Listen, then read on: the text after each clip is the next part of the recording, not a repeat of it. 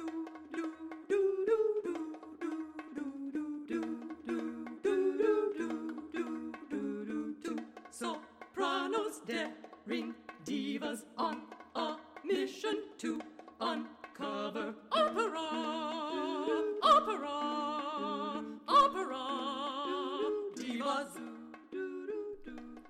Hello, friends. Welcome back to Operation Opera. Lisa and I had a chance to chat with soprano Amber Opheim, who is based out of Bern, Switzerland.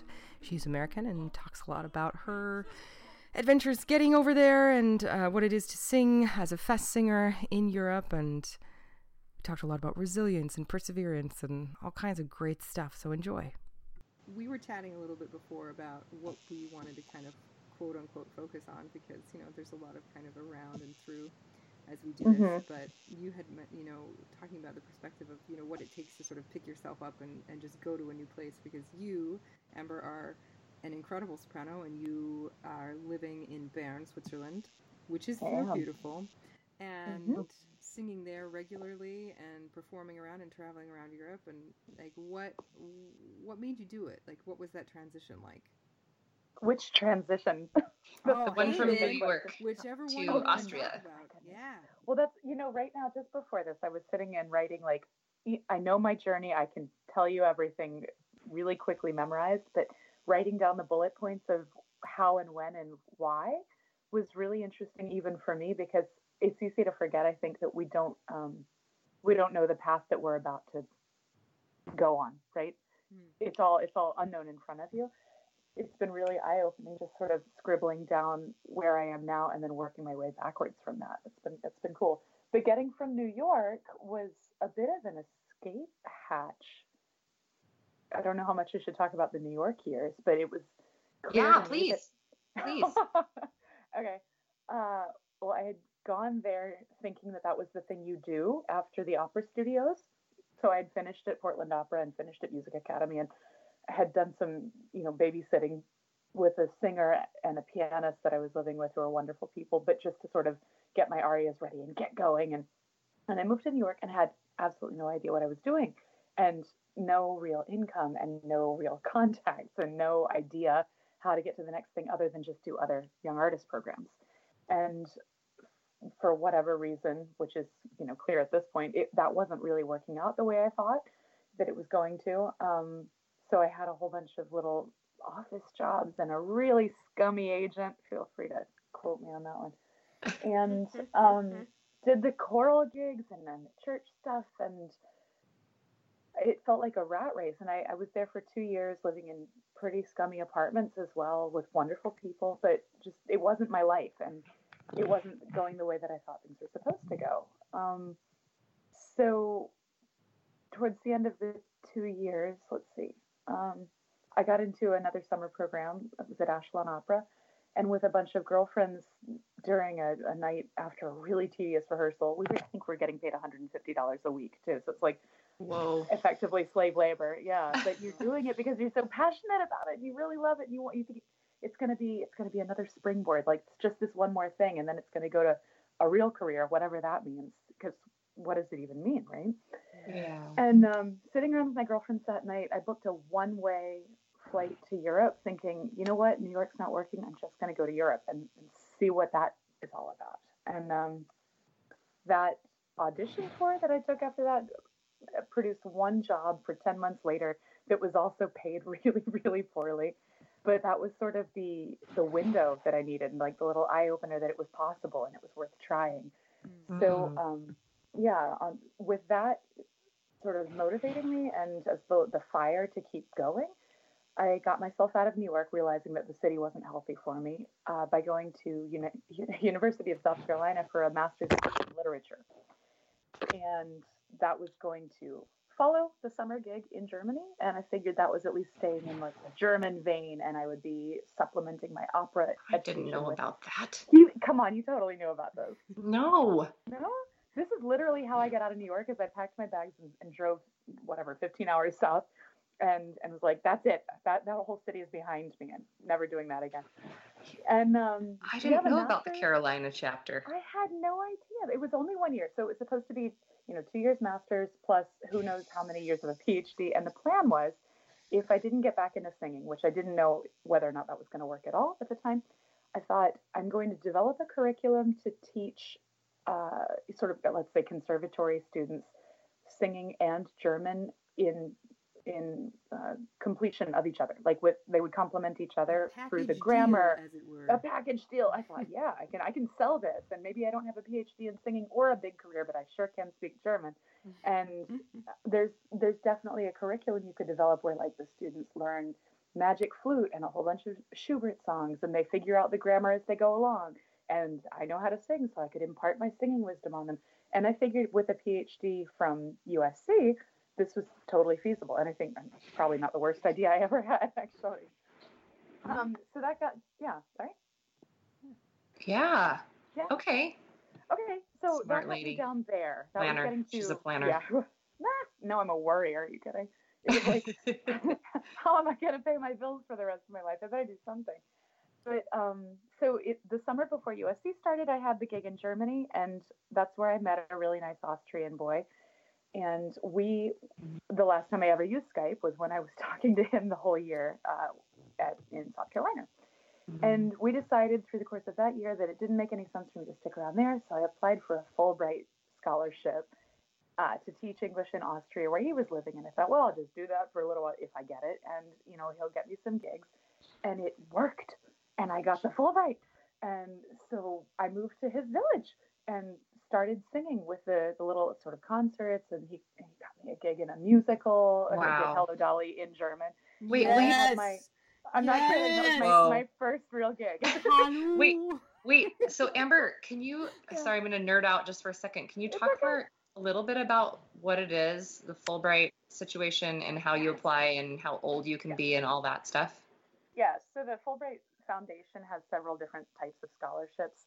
Uh, one is for research, where you can develop your own idea for research and uh, go dig into that for, I think, two years is the first contract. Uh, and then the other one is to teach as a like an English teaching assistant within foreign countries all over the world. They really have it Hmm. everywhere. And it's funny you ask what the age limit is. It's 30.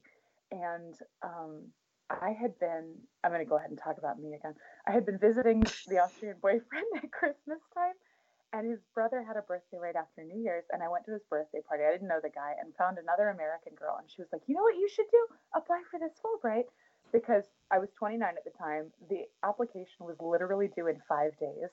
And as soon as I flew back to South Carolina, I emailed everybody I'd ever met to say, "Can you write me a recommendation letter like right now, or I'll write it for you. You just sign it." And um, that the scholarship came through, and mine was to to go to Austria and and be in a really specific um, type of middle school slash high school that were combined, where the kids were on a really academic track, and they would have me as a sort of 10 to 15 hours a week support to their English grammar lessons with conversation and culture. And Oh. that's what I was there for. And it was amazing for me. I hope that some of them got something out of it, but uh, I think it was really a cultural exchange in a lot of ways. Sure. And what, what Fulbright wants is that you take what you learned in Austria or where, whatever country you're in and then head back to your country and the exchange continues. Like their goal is not necessarily that people stay where they are forever. Um, but it was really interesting to, to like be living in this Austrian village and really get integrated in the community there. Um, there were several Americans like me, but all from totally different walks of life. We had one guy who ended up doing Doctors Without Borders after the fact, a girl who was a scientific background. Like everybody was different, and nobody had any teaching experience except for maybe like like I had had at USC. I taught German for a year uh, to college kids, but I didn't have a degree in it, so it was all just sort of learning by doing. And um, Right. Yeah. Will you just take take one moment to tell us about your your background with German and how you know it so well? I will. I minored in it in college. It, uh, at my university, we had to take one year of one language, and at that point, I had already studied French, and they didn't offer Italian. And I thought, okay, well, the German club offers beer to 19-year-olds, so uh, seemed like a fantastic idea. I know, sorry, keep it real. But it was sort of that was my um, at the time it was my community outside of the opera community, and I really enjoyed that as well. I made a lot of really wonderful friends. I stayed in touch with my professors for uh, up till today, and um, the I just I, I dug into it because I've really always enjoyed languages, and it seemed like a great idea in case I wanted to work in Europe one day. And, and looking back, that was a bit of Ah. a lottery win, like lucky strike, you know? Yeah. Yeah, It's so interesting, right? How we get to these places. Like- completely. like what you know the choice to to go to one place or another i think cs lewis talks about this you know about friendship specifically and how you know uh, choosing one university or over another or you know going down this way versus the other and like how you you know that there's there's this idea that that there's purpose to all of it even though it can seem very random but but that we are directed and led because you know in in this faith tradition right in christianity it's, it's there's a master Yeah. of ceremonies at work who's who's trying to help us become the best versions of ourselves Oh, and, totally. and I, I but i but it is funny sometimes right like why did i why did i do that well it worked out so that's good Well, yeah, and it's funny you look, you look back and it's it was a little like it seemed like a good idea at the time. It turned out to be a wonderful idea, you know. Or, yeah, of course, maybe I was being pulled from from another direction the whole time and had no idea. It there's no way of knowing. Continue. But it also made a lot of terrible decisions. Those are about learning. right? Huzzah! um, Not so so- many. some of the decisions have been about not knowing, like not not having a clear path or thinking like I'll just go with the flow. But really, sometimes you have to swim against the tide. You know? yes for sure Yeah, and you don't realize it. So it's about being prepared when the current gets rough or when the current is taking you in a direction that's not actually good for you. Mm. So, um, yeah, to continue that, I I stayed in Austria for two years, and that was a really great time. But it, it came to a point where it was really clear that that time was over. So I could have stayed and been sort of a freelance English teacher and freelance concert singer, and I was directing a couple of church choirs at the time, and all that was good. But it was it was a bit of a hamster wheel in the same way that New York had been, except it had really amazing scenery. And uh, yeah, that's that's, That's a right, huge right. difference. the train it's, it's, it's sort of the same kind of gig but Yeah, the view is yeah, same amazing. gigs, Yeah, better cheese. much I better. it wasn't really going to develop though. yeah Yeah. So um, I started. I, I thought hard about whether or not I wanted to return to the states or what staying in Europe was going to look like. And you know, at the time I was, I think I just turned 31, and I still had student debt, and I didn't want to go home because it didn't look any different. I could have gone back to USC, but at that point I was getting enough gigs that something was telling me just stick with it a little longer, just see where things go. So um, I took all the auditions I could handle or that were coming my way, and the first real job that came through was a choral job at the Theater Koblenz in Germany. Yes. And yeah, and that was a it was a sort of 50% solo, 50% chorus, but the, the real job description was chorus. I just did a lot of the supplementary roles, like First Lady and Magic Flute, and I covered um, Ellen Orford and sang the orchestra rehearsals for Bartered Bride. Like I, I had really a lot to do as a soloist, but it was a choral job in a really small town with a really small chorus and a really nice choral director who was kind of just a pianist. And uh, I got there and I was thinking about this as I was writing this afternoon too. it was um, all the boxes were ticked. Do you know? Like everything was totally fine. And I was singing full time and I, I had a job that would keep me floating as a singer until retirement and then give me retirement and I was safe and in Europe where I had everything I wanted. But I just didn't I didn't love it. And yeah, I don't What know I don't what do really you- know what to yeah, say what about you, that. what do you think? Uh, what do you think that's about? Because I, I think that's something that Yeah. speak. I mean, the whole for me, being an opera singer isn't just about the music, even though it is largely about the music, right? Like I love this Absolutely. music, but Oh, I would do this for free. They like just don't tell anyone at my we, theater. I love we this. do often, don't we? Yeah. um, you know, especially when you think about how many hours you put into something versus what's what you're being paid. But we don't think about that oh yeah. it's too painful. yeah, yeah, Uh, but um, but but that was beside the point. But what I was thinking is, it's so interesting when I think about not just like what has led us to a place, but also what keeps us there and what doesn't. Well, Like, yeah. Right. That idea of um, you have all of the things, all of the boxes are checked, but yet I think if you love opera, it's probably because you love challenge. I think uh, it's about the challenge and the growth and really using your whole mind and body and passion Mhm. and that was that was something I definitely felt like I couldn't do there. But beyond that, it was a little. Um, I think we're also not used to the feeling of arrival as singers because we strive and we are constantly. You're right. You say about the challenge. It's it's you're always working towards the next thing, and you're never there because it always has to. It could be better or it could be bigger, right?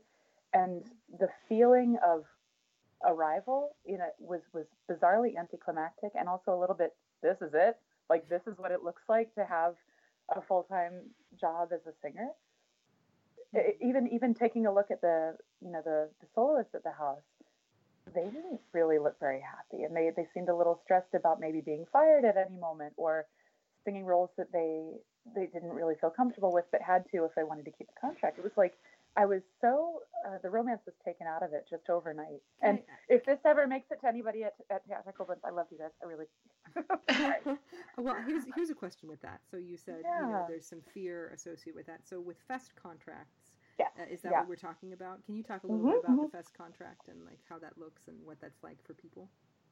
Sure. I mean, um, so that's that one happens to be a small company, and the Fest Ensemble was mostly people straight out of their conservatory or, or master's studies, and um, they would get a, I think, usually a two-year contract on what we call an Anfängervertrag, which is a beginner contract, and that is the lowest legal paycheck that you can get. And of course, everybody straight out of school is like, I'm thrilled to have a job, and they'll effectively sign on to anything. So um, we had singers maybe singing out of their Fach, rehearsing 10 in the morning and then getting a, an hour break and then back at 2 in the afternoon and then getting an hour break and then back at 7 in the evening, really rehearsing the entire day. Uh, which is exhausting and not sustainable, or having a show that goes till 11 at night and then rehearsing at 10 in the morning again. Um, it's a it's a bit of a um, an exhausting wheel to be on, I think. But at the same time you get to do what you love every day. And you can plan a little of what your life looks like. You know you know what you're singing for the next 24 months. You know that you'll get a summer vacation. You know you'll get a, a, let's say a week off in the fall and a week off at easter. And, and it's a really different system to anything we have in the states i think and it, it really is a living wage even if it's not you know the kind of thing you can really save on Uh huh. But it's what enough- else i don't know what to say about no, it no, no, no, no. That's that, no. I think that's great, Yeah. and that like so the way that the contracts come in, it's like here, you know, here's your two-year breakdown of what you'll be Mhm. doing, and you look at it and Mhm. you just say, where do I sign? And then Yeah. and then you get in there and you're like, holy crap, this is a lot of work. Like you are. well it, yeah. Yeah, and it may even be they, they tell you the rules for the first year, and they say, you know, we'll find something for you the next year, but you you sign on and you have no idea, and then after that there's a there's a discussion with like very little feedback of how you're doing, and then here's next year's repertoire, take it or leave it, or Mm. you know maybe there's a little bit of discussion, but certainly not much, and it might be it might be five nights a week of back to back shows that are completely different. Mm. Um, yeah, it's, And so that's the, that's the strange. sort of like that's the roulette wheel in a you know in some sense Mm. of, of the fest contract and the fest life. absolutely And people Yeah, moving and- from house to house every year or two years in order to right. right if if Right. if theirs is not a voice that that a house wants to keep long term which Well, there may that there may be that uh, that conversation too, where they say, you know, we just don't have anything for you next year, and then they hire someone in your exact same voice part. But as long as they use the phrase, "We don't have anything for you," that's the end of it. Mm. It's uh, yeah, it, it can be harder for the rarer voice parts, and I think it actually can be easier for them to do a lot of guest work because if you really specialize, you can jump in as uh, what Azucena anywhere, Mm. right? But it's not the same for a Despina. sure yeah and i guess talking Yeah. about that yeah let's talk about that so like um being a fest singer and and specializing so you you- right that's Leoncavallo isn't it or no that's not Leoncavallo that's um that's um who am i thinking of Which one? Are you well the one that y- uh, you just referenced um the character you just referenced which uh, Azucena? yeah azucena Uh, She's- It's not Aida. oh I don't know. It's not my fault. No. Uh, I thought it was Trovatore. Oh yes, no. Yes, Trevor. No. Isn't? Oh, okay. Yeah, it's not mine either. But hold on. I'm looking. I'm looking it up. this is what's so Cooper Cooper was is always at our fingertips. still Trovatore. learning about all of the things that I Oh, it means Seen that. Lily. Lovely. Um, but yeah, so so different voice types are more common than others, and I think also different voice types like the lighter sopranos are often something that can be cast really quite young, and people oh, have yes. more. It is Trovatore. Right, more She's the one who sings Yeah, Stride la sorry. That's it. She's amazing. Yeah. Yeah. Um, Um, you're right. Yeah, the, I think the, the the younger singers that are successful are the ones who do the that sort of lighter stuff, and it affects how Mhm. they need to look long term. Um, it affects what roles they're going to go into. I think often they have to be very flexible. They, they often get cast like if we're talking about a Despina voice part, they'll do a lot of operetta. So maybe it's good if they can dance as well, which is not necessarily part of our training. right. You know. Ooh, this is so good. I'm so excited for the end of the story, mostly because I haven't gotten your update in a while. But um, yeah, this is so fun. I like these little stop offs along the way where we talk a little bit about what you learned during that episode, during that part of your life, during that chapter, and then we move on to the next. Well, I think this is also super helpful because, like, the listeners that we are trying to connect with are young singers. Like, we want to be able to talk with young singers and say, "Hey, here's some experience from people who've been there," and just so you know, you know, this is this is sort of what it looks like or what it can look like. I'm so nervous that I'm saying things that are going to scare people or make me sound Not silly. at all. No. Okay, See, good. right, What? Here's the thing. Here's the thing. oh, If it's in Okay, you, good. it's in you. Oh, If you have to do it, you have to do it. And Bingo. right Yeah. and and there's no like well maybe i'll be an opera singer today you know like you don't No, do forget that. it. like no i mean it's too hard it takes too long and and there's too many disappointments along the way to keep going if it's not something that is just in you so so no if you scare someone if it's not meant to do it then they're not meant to do it Right. and there's nothing wrong Right. with that Okay, good. And and what about offending people? oh offending people. I don't know man. I feel like being offended often is kind of silly. Like we get offended by things and so much of the time it's something that we take personally that isn't meant to be taken personally. True. Um, and if it is meant to be taken personally well screw them i don't know Sure. Not in and not that anyone would listen to this and think I've got a bad attitude and shouldn't be hired. ever. no not at all That's that's the point. Okay, cool. Yeah, no, no, no. You're just giving information and you're sharing your experience and and you're sharing it in a very positive awesome. way. yeah, this is super helpful. Great. Okay, great. Yeah. Here we are. Okay. So, um, how on earth do we get to the next chapter? yeah. So you were in. Koblenz, but you were not satisfied. I wasn't. I wasn't satisfied. And I did go visit Amber in Koblenz. That was fun. Yeah, I, I think you were there about three weeks after I started the job. Like, Yeah, it I'm was almost really new. sorry that it was. I hope I wasn't so. You're grumbly like, as I hey, yeah, probably come stay on my couch. I'll see you uh, never. Yeah. Did I have a lot of rehearsals?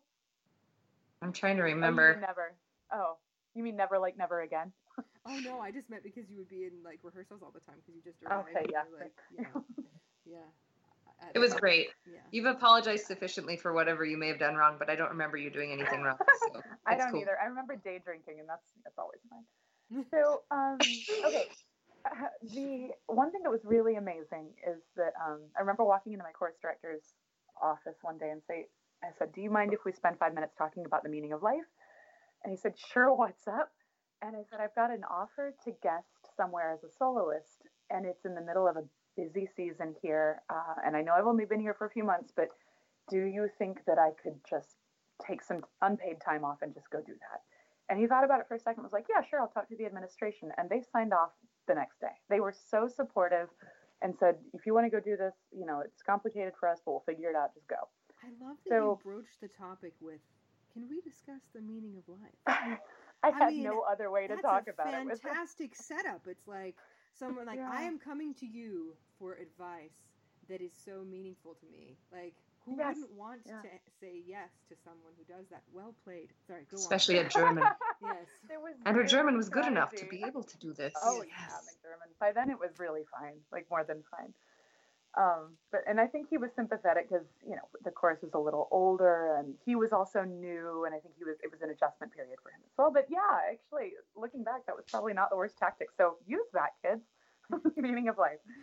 Um, yeah, so they gave me in my second season there three months of unpaid leave to go back to Liechtenstein, where I, I when I was in Austria, I'd been living on the Liechtenstein border. It's a small country of 33,000 residents and citizens, and uh, beautiful. And they had offered me a role in the operetta Zigeunerbaron, the Gypsy Baron by Johann Strauss, which is really sort of teetering on an opera. I wouldn't even call it operetta because the, the actual singing is really heavy. It's just the, the story is a little fluffy. Um, That's why I And yeah. Strauss. Sorry, go ahead. it's not, he's not my favorite now. Honestly, though, if you're looking for a good screamy aria, ladies, the Saffi aria is nice. Mm. Strophic. Good, Um, good screamy. Did you say yeah, good Yeah, screamy? good screamy. Hmm. It's uh, she's she's like a very strong personality. Not a lot happens in it, but you can show top to bottom in like three minutes. Does Whoa. that make sense? Yeah. So, um, Yeah. that's a bit of a blip. The fact that I was in Liechtenstein is, uh, I, I remember sitting. I think we had we had a few days off, and it was snowing, and I was sitting in this amazing guest residence that I that I had, and I didn't have a lot going on, and I was skyping or or whatever medium I was using at the time, which probably wasn't Skype, with a buddy who was in Koblenz, another American, and we were both like, man, we got to get out of that joint, and looking for jobs and openings online and there was a baritone and a soprano spot at the Konzert Theater Bern in Switzerland. And so we were both like, oh, I guess we'll just apply. That's cool. The auditions are the same day. Oh, awesome, fun. And um, I woke up the morning of the audition, still in Liechtenstein. I had been sick for days, and it was just the worst of it. Like no voice, could barely open my eyes, and I was thinking, oh man, it's such a cool opportunity, and it's right down the road, and I guess if I don't go audition, I'll never know. I'll never get the job if I don't audition for it, right? So dragged myself out of bed, took the three hour train ride, met my buddy there. And there were 35 people, I think, auditioning that day for two soprano one spots. And I looked at the sheet and was like, what? I applied for a soprano one spot? Like, what was I thinking? Uh, because I don't know if you can hear this in my speaking voice, I'm just not a soprano one.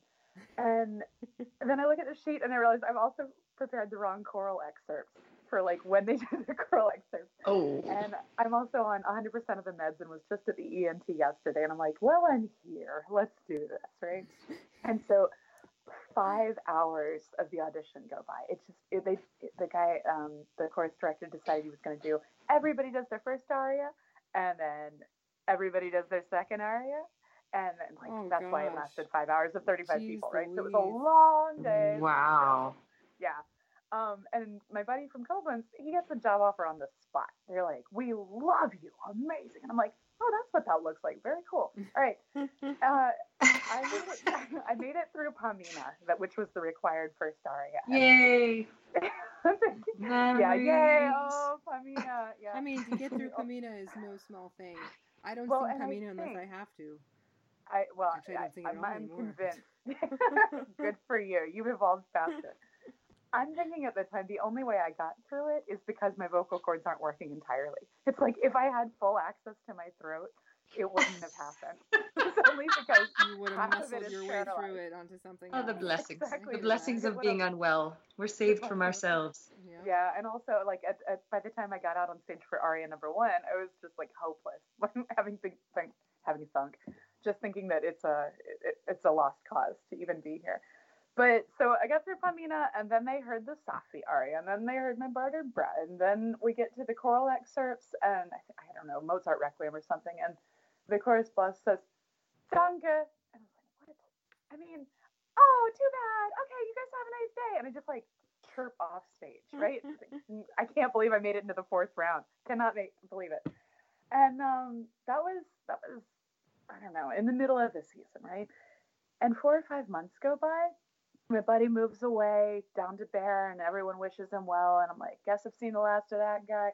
And I go, here's where we get into the story. You guys want to hear the story? Yeah. I'll, wanna tell- hear the I'll tell it quickly since we're here now. Um, I go on the Camino de Santiago, which is a hike across Spain, and I know you've both heard the story, but your podcast listeners haven't. So, um, yeah. uh, We'll talk about that It- hike. What was it? I'm gonna. I'm going to. I'm trying Okay, to think okay. of where to start so that I don't continue rambling because I know I've been long-winded so far. You're Um, doing great. Thank you. I appreciate it. It's my first time.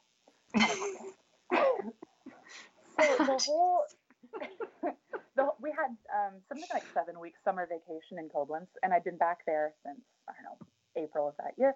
And on the summer vacation, I decided, at the recommendation of several friends and colleagues, to, to go walk across Spain because I really love hiking. And this is the kind of journey where you can you start on a pilgrim path that's thousands of years old and and goes from like the the traditional path is uh, from Saint Jean Pied de Port in France across the Pyrenees and across Spain all the way to the effectively the coast. And um, it's it's a journey that people go on for spiritual reasons, or some of them go on it uh, for health reasons, some go for religious reasons. You can go for, any reason you could think of. And I just thought, like, I need, in contrast to my regular job, I need a physical challenge, maybe even a mental durability challenge or, or stamina challenge, and um, to kind of open my mind a little bit and see what it's like to be walking somewhere every single day, every single step that you've never been before, and not even knowing where you're going to sleep tonight. You know, really just a strange thing to do, actually, and really cool. And I don't speak Spanish. Um, and one of the traditions is to take a rock from the place that you call home, which at the time was obviously Koblenz, and release it, let it, you know, you carry that weight in your backpack, but you leave it behind at the top of a mountain, about three quarters of the way to Santiago, at the foot of a cross, as a, a gesture of leaving behind something that you have finished with, really, really come to terms with. Hmm. And in tradition, I picked up my rock on the way to the train station. I thought, I don't really know what this is yet, but I bet I'll figure it out. And I walked and walked and walked and walked and had an amazing time and met wonderful people and breathed like fantastic fresh air and ate Spanish food and all of that.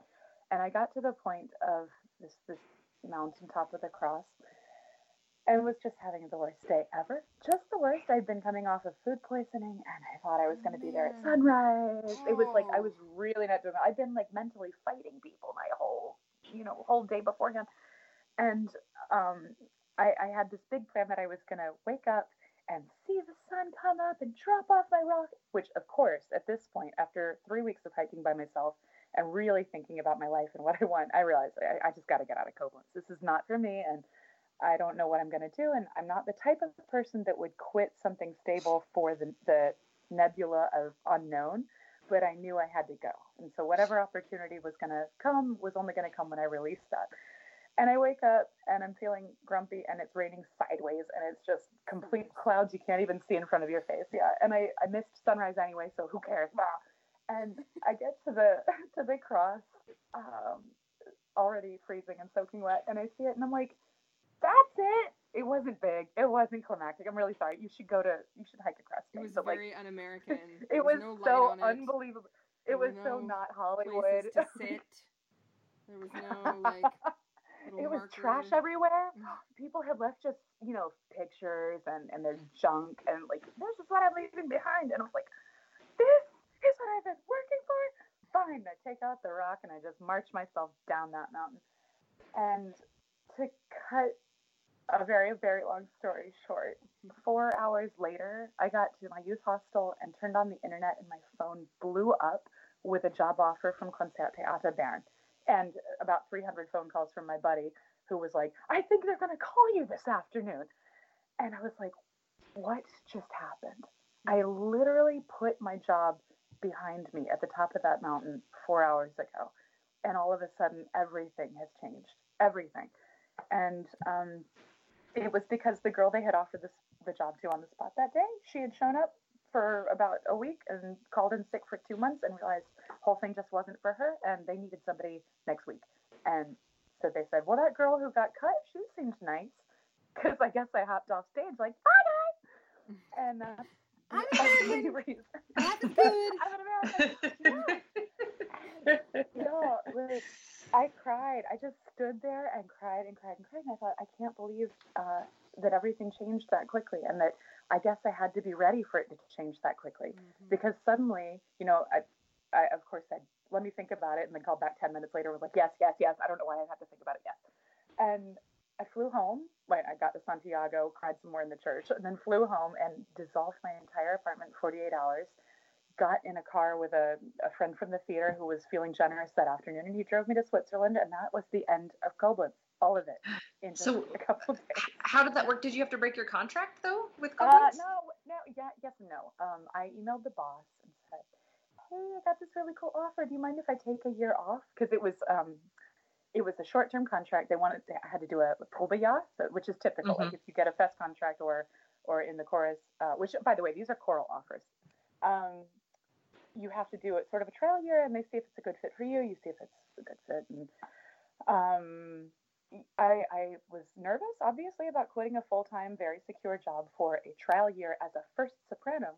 But then, you know, I, I, I thought about it and I was like, I trust me. And this is the window. And either I will figure out how to sing first soprano, or this is at least the thing that's going to get me from being stuck in one spot. And that was really a clear, easy decision when I thought about the, the potential that was there versus the utter lack of inspiration in where I was. So um, Yeah. yeah. Anyway, I, I called the boss or I emailed him on his honeymoon to say, hey, this is by the way the intendant, not the chorus director. Nice guy though. Oh. Um, It doesn't matter. I, I emailed and said, can I take a year off just as a sabbatical? And he goes, you know, I, I understand the question, but you can either stay or you can quit. And I said, okay. Thank you very much. I quit. He goes, no problem. I'll make sure there's a contract. They call it sort of a dissolving contract uh, in the in the office for you next week. And that was it. It was actually Wow. very friendly and painless, and it, it wasn't really a breach of contract. It was just a mutual agreement that I would not work there anymore. Oh, that's Oh. wonderful.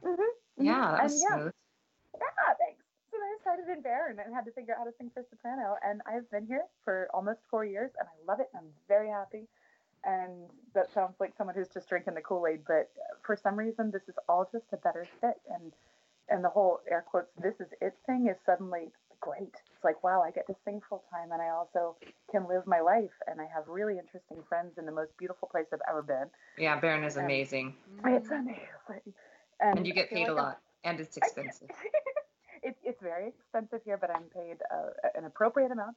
And I don't know if you guys caught this on Facebook, but the um, two months ago, our Musetta got sick, and I got to jump in and sing What? Musetta three Oh, times. I did not great. see that. I am going Oh, to look it up yeah, right now.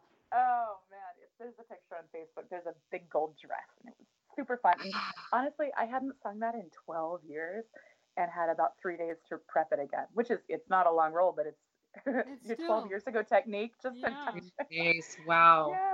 Well, and you know the the the high B natural going to pianissimo, spinning No, off. I did. Yeah. I don't think I went to pianissimo at the end of it.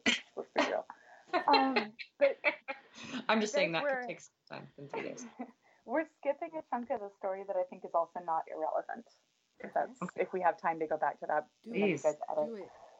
Okay, so um, I would say that while everybody knows themselves as a singer, it's it's confusing if you are sort of conscious that you've got the goods, but people aren't buying the goods. It's and everyone knows how that feels, right? Yes. Yeah. Absolutely. Yeah. Like you've got something to offer, and you know there's something in you, and and it's just not getting picked up, right? Yeah. And um, I found that after it's been almost six years of full time, really full time chorus singing, that every now and then you get something good, and people are like, "Oh, that's interesting," but then they don't really call again. It's like, well, what's what's not, what's what's the in between? Like, why am I just singing chorus? Do I need to be part of this ensemble? Am I not good enough? And um, as you both know, I went through a kind of tricky emotional patch at the beginning of my time here, and I just had sort of fallen off the, the discipline and the mental ability to make myself believe and work hard and move forward and practice as a soloist. Because I also thought, well, I'm in the chorus and it's it is what it is, right? And um, at one point, almost it was about a year and a half ago, I was having a really grumpy, sad day, and it felt like everything had kind of fallen apart personally for me. And I decided to go Mhm. upstairs and work on an aria that my current boyfriend had uh, had suggested because he think, thought uh, that it would be appropriate for me. And so I was practicing and practicing, practicing, and just drilling it and kind of feeling the vibrations of the room and, and taking the glow from that. You know that feeling? Of course, when everything Yeah. lines up the way you want it to, Yes. and the piano is like, "I will sing back to you what you are singing to me." Right. Yes. And and you're like, it's it's sort of I can take this from the outside because there's not a lot on the inside right now. Hmm. And Hmm. um, yeah, I was just having one of those days, and it was it was helping on its own, but I was also thinking like, well, you know, and, and a little thinking, what's the point at the same time, right? And the um, Right, The why am I makeup lady- practicing this solo Yeah, like, for what? to? I don't even have auditions. Like, what am I doing? But I have to do something. And that's that comes back to Rachel, what you were saying about how it's just in you, or it's not like you either Yeah. get your therapy from singing or you don't, right? Mm-hmm. And um, the makeup lady for the soloist knocked on the door and said, "Oh, oh, I'm so, so sorry. I thought you were the soloist." And I was like, "Oh, that's nice. Nope, bye." Mm. And two minutes later, the one woman that she was looking for, the soloist for our current opera at the time, um, knocked on the door and said, "I'm sorry to interrupt. I'm really sorry, but who are you and why are you singing chorus here?" At which point, I just bawled. And ju- like this podcast is going to be about, mostly about me crying, I think. It's Um, okay if it is. but I, I just lost it. And then actually she she reacted just like that, right? She goes, you know what? I know exactly where you are. I, Mm. I I sing when I can and what I can and I've been there and I've done all the choral gigs and I know the emotional struggle and I've got a husband who's an artist and a kid now and we're like, what are we doing? So I get it. And she just let me cry and, and then when I finished I was like, my, my name's Amber. you know, went like that. and um she and I worked together for a couple of weeks and, you know, prepped for some auditions that I hadn't even at the time signed up for, but was like bouncing around the idea. And she was just really supportive and cool and not competitive in, in like a typical soprano way, right?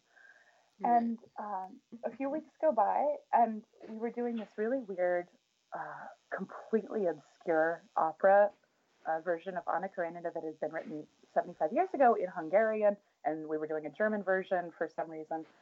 And she called me two days after Christmas morning, sounding like a bass, and goes, "Listen, I know, I know you're not a cover. I know you probably don't know the role, but I can't sing it, and if I don't, the whole show has to be canceled, and everything's going to fall apart. Is there any chance you could just try? Like, can I put you forward to the office and and see?"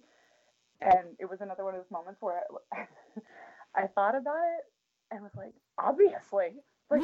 this is a this is a completely terrible idea to sight read an opera tonight, but I'm gonna do it. Courage. And yeah, well, I don't even know if courage is the right word, ladies. Of course it is. Oh yeah. Totally Um, courageous. Absolutely. I'm a- no I question. don't I don't know what it was. It was another thing where you just like this opportunity is here for just this second, and it will definitely go away and not come back. It, it felt like that, you know. And Yeah. I didn't I didn't have to commit to the I didn't really have to commit until five minutes before showtime. And I had seven hours at that point to learn a lead role like Anna Karenina, which is Wow. yeah, she, she's got kind of a lot to say and do, right? Um. Yeah. So yeah, so I called. Well, the office called me and said, "Is are you going to do this? Is this happening? She just put you forward. Are you interested?" And I was, I was like, "Yeah, yeah, totally. Just get me a pianist for the next seven hours. I'll be back." I was coming from the mountains from a ski holiday. I was like, "I'll be back when I get there, and then we'll figure it out." And um, then I that night stood up in front of an orchestra and 600 audience. It's a small theater, but 600 audience members and the entire administration and all of my chorus colleagues, and sang this lead role of an opera that thank God nobody knew, but at the same time, I also didn't, and and did it. And it Wow. was the first, like I think the first time in my life I've ne- I was total out of body experience. I wasn't nervous. I thought this is what it is. I'm here. This I'm is reading. going I've to got be whatever it's going to be. with white knuckled eye contact with the, the chorus director was actually conducting that night.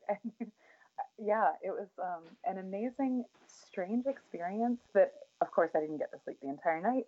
But i when i finally woke up the next morning i thought oh my goodness that's what all of that training was for. Every That's right. single thing i've ever trained for prepared me for that. And the preparation that you think isn't is never enough or isn't there it's there and you can count on it in that moment when it's actually important. It's just so rarely Mm. it, it, it doesn't ever demand that much of you. But um, every piece of me went into that in a very bizarre like i said out of body way.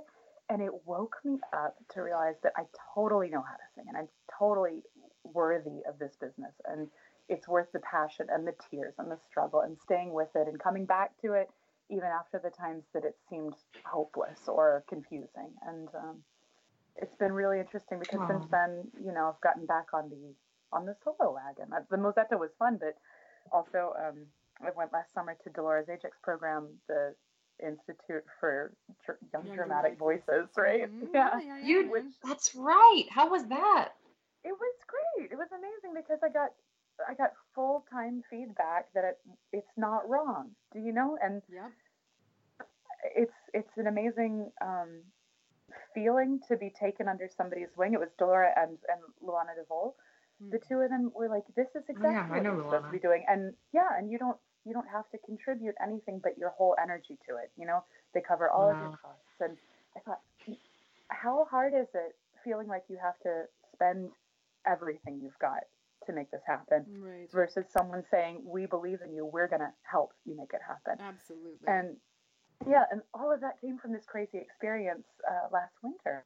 It just it's been such an eye-opening uh, experience and, and a real turnaround, and just a confirmation every single day that it was right never to give up. It was right never to walk Mhm. away and go be a PhD college professor of German. You know right. or a secretary in New York, or all the other things that I could have accidentally ended up being.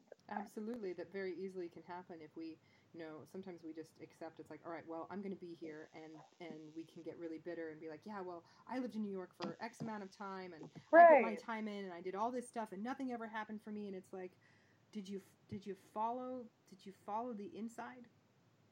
You know, that's Right. that's the question that I often have is like, what did what did what did the little the little voice inside you say? Not you know, not the pathological one, but like, you know what I mean? Like, what what does it take to actually listen to that that inner voice that's saying, okay, this is this is right, or I'm going to try that, or and and it's so scary because those things are so unknown, and this is an industry that is so unknown, and Totally. and And- yet and it's hard so to trust. Tradition. Yes. right? Yeah. So it's yeah. a double-edged sword in that sense because you have you have on one hand all of these expectations, and then on the other hand all of these needs that are um, that, that require the musicianship that you're just describing. And it's like, how often do those things sort of come up? It's like it doesn't, but you get yourself ready for those moments, and then and then you're there when it happens, and you don't beat yourself up along the way because at the end of the day, like if you've done all that you can, like that's all you can do. Like, That's true. I think it's it's hard to do all that you can when you don't feel that there's reward. Like oh yeah, that totally. that personal motivation, it does come and go. It's always in there, but it, it comes in waves, I think. At least for me.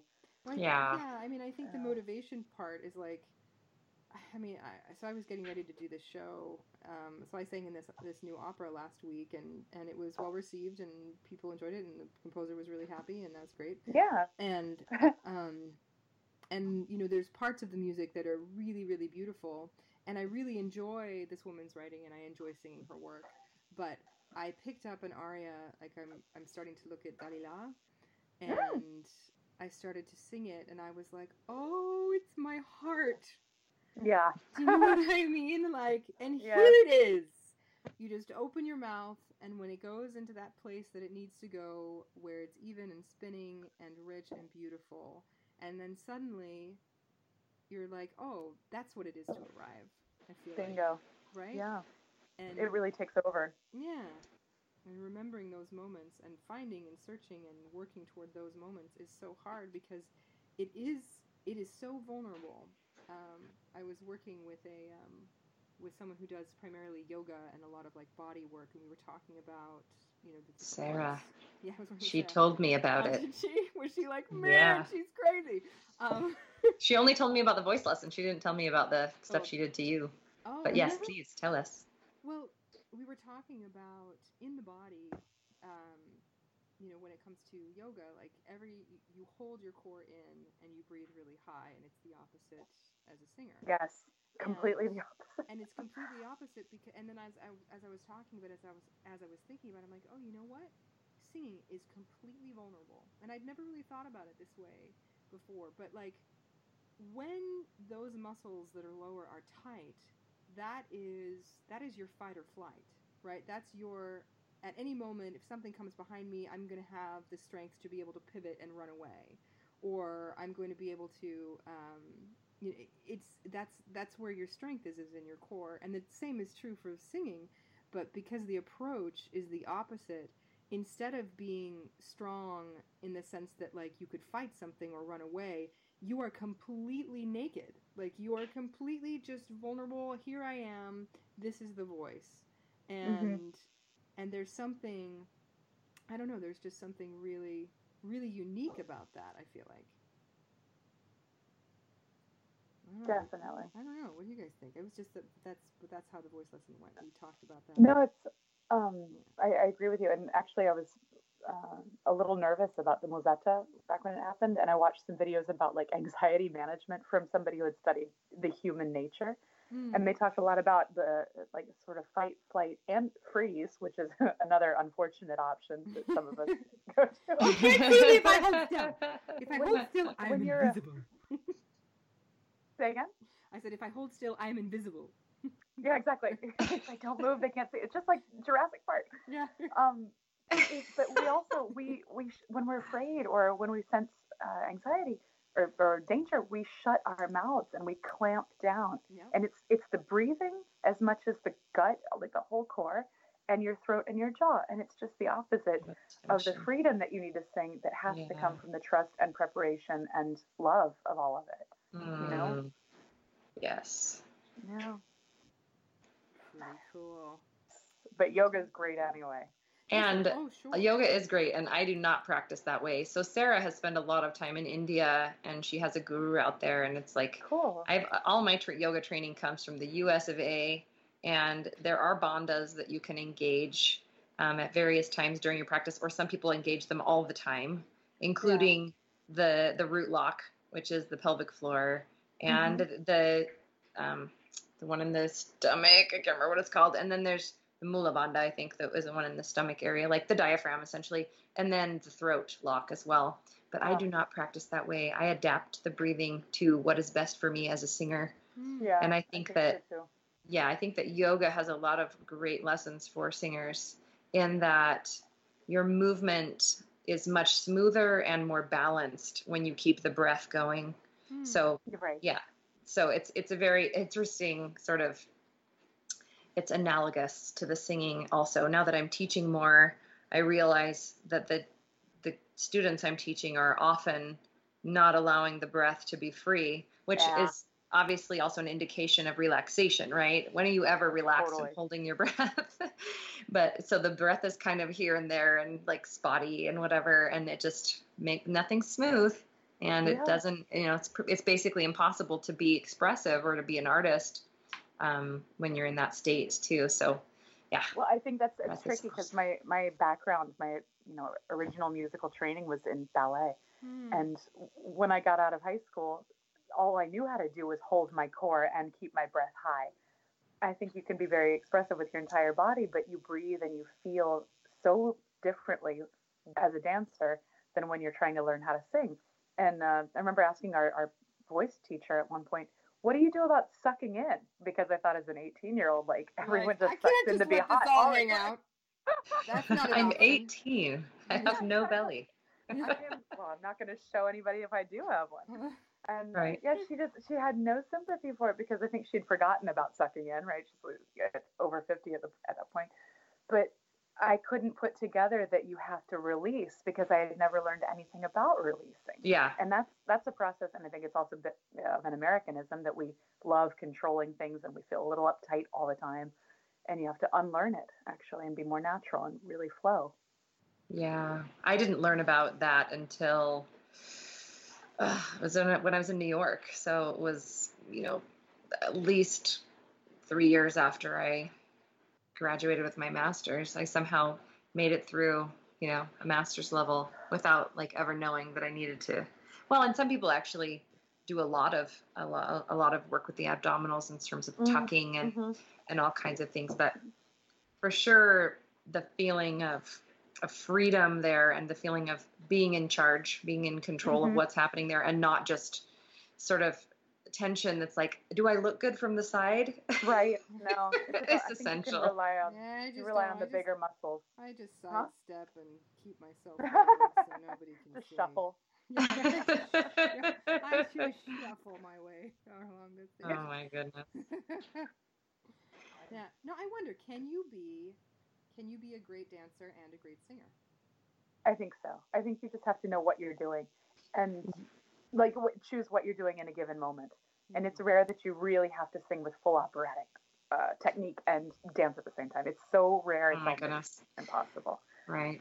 I did that a little bit in Hansel and Gretel. That was the Of like the worst of it was the opening scene with the playing and Mhm. uh basically like I felt like I was doing river dance and Of course. trying to sing at the same time, which I was just like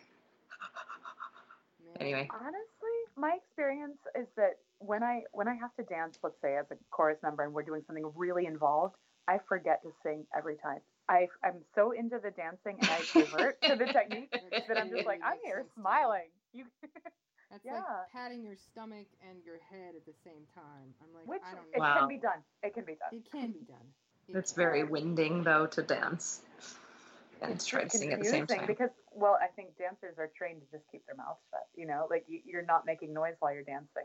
You're certainly not gasping with your throat open. Right. Or just have letting your mouth hang open while you dance. I'm totally like the image that comes to my mind is, is me. Like that's the image. Right. It's like me with my mouth like hanging open and just like Like, dance one and the of- mouth hanging one open. of my biggest fears, like honestly, is dancing solo in front of people and having people watch me. I'm like, please no. Like, Fascinating. that's Oh. like never. Like please, unless it's comedic. If it's meant to be comedic, for sure. But like it, partner dancing is fine, but like solo dancing, taking myself really seriously, like shoot me. Fascinating.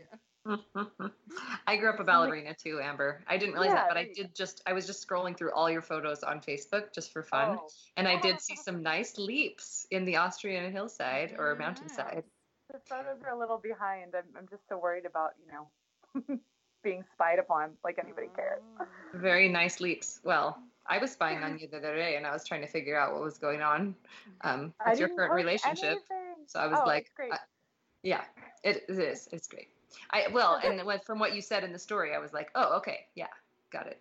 Hmm, no, and I know he's good. been a champion of your transition into the heavier rep, right? He's been so supportive. It's been Yeah. really great. Like just having somebody, you know, and it's hard. It's hard for me because I don't believe anything anyone says, and this is all because of my mother. And we can get into her another podcast day. Good idea. That's such a different show. conversation. If uh, if somebody that's close to me is saying how much they believe in me, I just I, I don't trust it. Okay, just trust that. Just feel that. And that's another. It's another way to let go. You know, it's actually kind of great. So everything's going well, and I'll tell you the rest of that when we're not on a podcast. yeah. Product Thank you guys for doing this and for Yes. listening, Thank you. And this is super And fun. thank you. And I'm so glad that you guys are friends now too. That makes me so happy. We got to hang out. It was so both fun.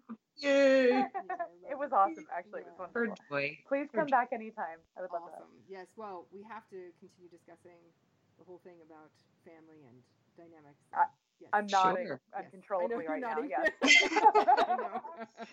Yes. Oh, so, good. amazing, ladies. Thank you, thank you.